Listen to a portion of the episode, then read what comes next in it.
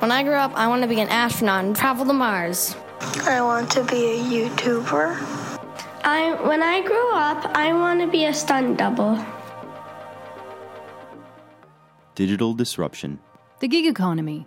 artificial intelligence. Robots! There's a lot of talk about these things in the media and online, but what do they mean for you? I'm Sean McEwen.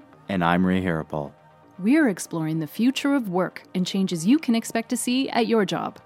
We'll tell you how this massive digital shift could change your career and what you can do to adapt, evolve, and thrive. We're talking to industry leaders, working professionals, and academics about digitalization, climate change, automation, and other trends influencing the workforce, and the skills that will help give you an edge. We've had some great conversations. Hear interviews with acclaimed social and economic theorist Mr. Jeremy Rifkin, We are moving to an automated world over the first half of this century. Toronto tech executive Claudette McGowan, love learning and create something. And if you keep learning how to create, then you'll be fine.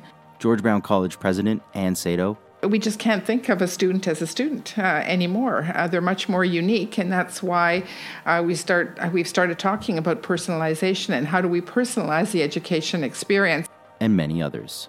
We're taking a look forward to find out what kinds of new jobs our guests want to see in the future. You don't want to miss our Future One ads. I'd like to see a Workopolis or Indeed ad for a civility coordinator. Or chief generation officer, The medical scribe. If you're mid career and thinking of making a shift, if you're taking your first leap into the professional working world, or if you're trying to choose education options that will help you land the job of your dreams, we've got you covered. Find Work Shift on Apple Podcasts, Google Play, or wherever you listen to your favorite podcasts.